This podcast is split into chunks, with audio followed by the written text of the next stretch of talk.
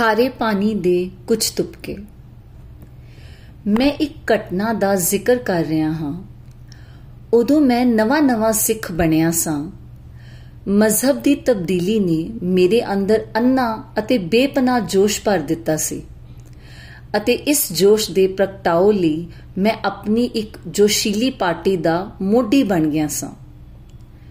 ਜਿਸ ਮਹਾਪੁਰਸ਼ ਦੇ ਪ੍ਰਭਾਵ ਨੇ ਮੇਰੇ ਅੰਦਰ ਸਭ ਤੋਂ ਪਹਿਲਾਂ ਸਿੱਖ ਧਰਮ ਲਈ ਪਿਆਰ ਜਗਾਇਆ ਸੀ, ਉਸ ਪਾਸੋਂ ਮੈਂ ਇੰਨੀ ਦਿਨੀ ਲੱਗਦੀ ਵਾ ਦੂਰ ਦੂਰ ਰਹਿਣ ਦੀ ਕੋਸ਼ਿਸ਼ ਕਰਦਾ ਸਾਂ।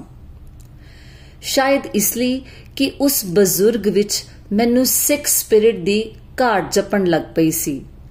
ਮੈਂ ਤੇ ਮੇਰੇ ਸਾਥੀ ਜਿਨ੍ਹਾਂ ਕੰਮਾਂ ਵਿੱਚ ਸਰਗਰਮ ਹਿੱਸਾ ਲੈ ਰਹੇ ਸਾਂ, ਉਹ ਕੰਮ ਉਸ ਨੂੰ ਪਸੰਦ ਨਹੀਂ ਸਨ। ਜਿਨ੍ਹਾਂ ਬਾਰੇ ਕਦੀ-ਕਦੀ ਉਹ ਸਾਨੂੰ ਰੋਕਣ, ਵਰਜਨ ਦੇ ਯਤਨ ਵੀ ਕਰਦਾ ਰਹਿੰਦਾ ਸੀ। ਘਟਨਾ ਇੰਜ ਹੋਈ ਕਿ ਸਿਆਲ ਦੇ ਇੱਕ ਰਾਤੀ ਜਦੋਂ ਮੈਂ ਕੁਝ ਸਾਥੀਆਂ ਸਮੇਤ ਆਪਣੇ ਮਕਾਨ ਤੇ ਬੈਠਾ, ਕਿਸੇ ਵਿਸ਼ੇਸ਼ ਗੋਸ਼ਟੀ ਵਿੱਚ ਰੁੱਝਾ ਹੋਇਆ ਸਾਂ, ਤਾਂ ਅਚਾਨਕ ਸਾਡਾ ਸਭਨਾ ਦਾ ਧਿਆਨ ਇੱਕ ਹੋਰ ਪਾਸੇ ਖਿੱਚਿਆ ਗਿਆ। ਰਾਤ ਹਨੇਰੀ ਸੀ 12 12:30 ਦਾ ਵਕਤ ਹੋਵੇਗਾ। ਮੀਂਹ ਵਰ ਰਿਹਾ ਸੀ ਤੇ ਸਰਦੀ ਖੂਬ ਕੜਾਕੇ ਦੀ ਪੈ ਰਹੀ ਸੀ।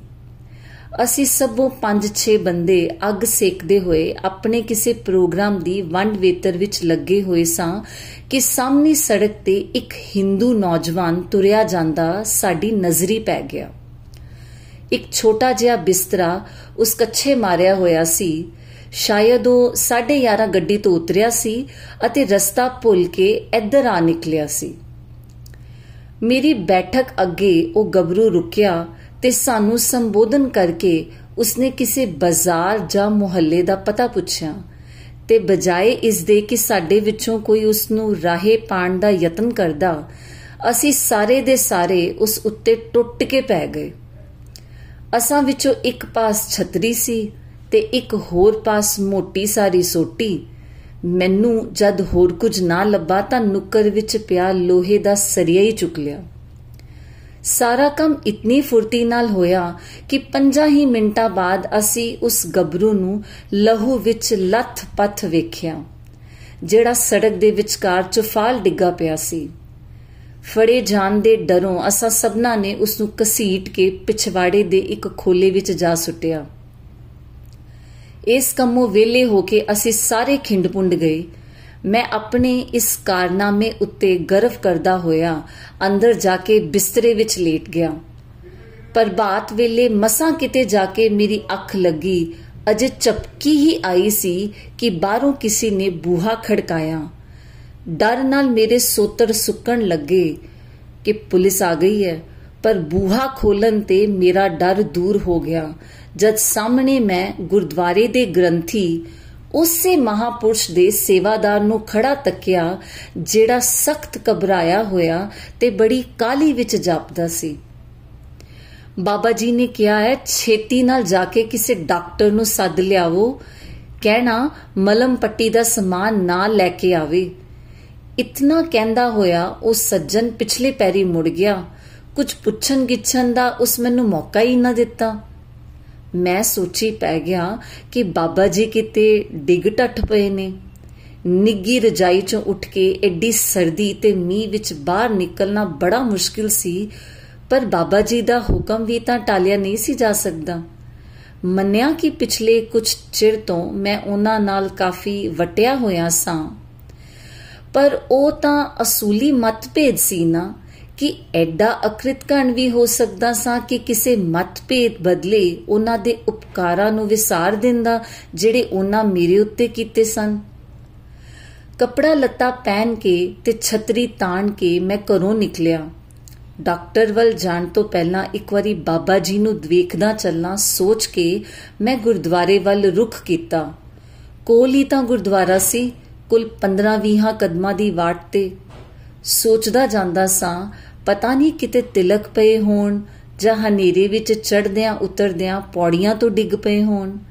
ਸੱਟਾਂ ਜ਼ਿਆਦਾ ਹੀ ਲੱਗੀਆਂ ਹੋਣਗੀਆਂ। ਮਾੜੀ ਮੋਟੀ ਮਲਮ ਪੱਟੀ ਤਾਂ ਉਹ ਆਪ ਵੀ ਕਰ ਸਕਦੇ ਸਨ। ਪਰ ਉੱਥੇ ਜਾ ਕੇ ਮੈਂ ਜੋ ਕੁਝ ਤੱਕਿਆ, ਇਸ ਨਾਲ ਮੇਰੇ ਅਸਚਰਜ ਦਾ ਕੋਈ ਠਿਕਾਣਾ ਨਾ ਰਿਹਾ। ਉਹੀ ਹਿੰਦੂ ਗੱਭਰੂ, ਜਿਸ ਨੂੰ ਮੈਂ ਤੇ ਮੇਰੇ ਸਾਥੀ ਫੇ ਕੇ ਖੋਲੇ ਵਿੱਚ ਸੁੱਟ ਆਏ ਸਾਂ ਮੰਜੇ ਤੇ ਫੈਲਿਆ ਹੋਇਆ ਸੀ। ਬੇਮਲੂਮੀ ਜਹੀ ਹੋਸ਼ ਸੀ ਉਸ ਨੂੰ ਕਈਆਂ ਅੰਗਾਂ ਤੇ ਪੱਟੀਆਂ ਬੰਨੀਆਂ ਹੋਈਆਂ ਤੇ ਉਹਨਾਂ ਦੇ ਉੱਤੋਂ ਲਹੂ ਸਿਮ ਰਿਹਾ ਸੀ, ਖਾਸ ਕਰਕੇ ਮੱਥੇ ਦੀ ਪੱਟੀ ਤੋਂ। ਆਇਆ, ਡਾਕਟਰ? ਬਾਬਾ ਜੀ ਨੇ ਬੜਾ ਕਾਲਾ ਤੇ ਬੇਸਬਰ ਸਵਾਲ ਕੀਤਾ ਮੇਰੇ ਉੱਤੇ। ਤੇ ਹੁਣੇ ਲਿਆਇਆ ਜੀ, ਕਹਿ ਕੇ ਮੈਂ ਪਿਛਲੀ ਪੈਰੀ ਦੌੜਿਆ ਗਿਆ ਡਾਕਟਰ ਵੱਲ। ਇਸ ਤੋਂ ਅਗਲੀ ਵਾਰ ਤਾਂ ਕੋਈ ਮਹੱਤਵ ਭਰੀ ਨਹੀਂ, ਸਧਾਰਨ ਹੀ ਸਮਝੋ। ਡਾਕਟਰ ਆਇਆ ਮਲਮ ਪੱਟੀ ਨਵੇਂ ਸਿਰੇ ਹੋਈ, ਪੀਣ ਨੂੰ ਤਾਕਤ ਦੀ ਦਵਾਈ ਦਿੱਤੀ ਗਈ। ਟੀਕੇ ਦਾ ਰਿਵਾਜ ਉਦੋਂ ਨਹੀਂ ਸੀ। ਥੋੜੀ ਕੁ ਮਰੀਜ਼ ਨੂੰ ਹੋਸ਼ ਆ ਗਈ ਤੇ ਉਸ ਤੋਂ ਬਾਅਦ ਕੁਝ ਦਿਨਾਂ ਤੀਕ ਇਹੋ ਦੁਆ दारू ਤੇ ਮਲਮ ਪੱਟੀ ਦਾ ਕ੍ਰਮ ਜਾਰੀ ਰਿਹਾ। ਛੇਕੜ ਮਰੀਜ਼ ਤੰਦਰੁਸਤ ਹੋ ਕੇ ਆਪੇ ਚਲਾ ਗਿਆ ਜਾਂ ਉਸ ਦਾ ਕੋਈ ਸੰਬੰਧੀ ਆ ਕੇ ਉਸ ਨੂੰ ਲੈ ਗਿਆ ਇਹ ਮੈਨੂੰ ਯਾਦ ਨਹੀਂ। ਸਧਾਰਨ ਨਜ਼ਰੇ ਦੇਖਿਆ ਇਸ ਵਿੱਚ ਘਟਨਾ ਵਾਲੀ ਐਸੀ ਕੋਈ ਵੀ ਗੱਲ ਨਹੀਂ ਜਾਪੇਗੀ। ਫਿਰ ਮੇਰੇ ਲਈ ਜਿਸ ਨੇ ਇਹ ਆਪ ਹੀ ਕਾਰਾ ਕੀਤਾ ਹੋਵੇ। ਪਰ ਜਿਹੜੀ ਗੱਲ ਨੇ ਮੇਰੇ ਲਈ ਇਸ ਨੂੰ ਘਟਨਾ ਦਾ ਦਰਜਾ ਦੇ ਦਿੱਤਾ, ਉਹ ਇੱਕ ਹੋਰ ਹੀ ਸੀ। ਮੇਰੇ ਪਹੁੰਚਣ ਤੇ ਜਿਸ ਵੇਲੇ ਬਾਬਾ ਜੀ ਨੇ ਮਰੀਜ਼ ਵੱਲੋਂ ਧਿਆਨ ਮੋੜ ਕੇ ਮੇਰੇ ਵੱਲ ਤੱਕਦਿਆਂ ਪੁੱਛਿਆ ਸੀ ਆਇਆ ਡਾਕਟਰ।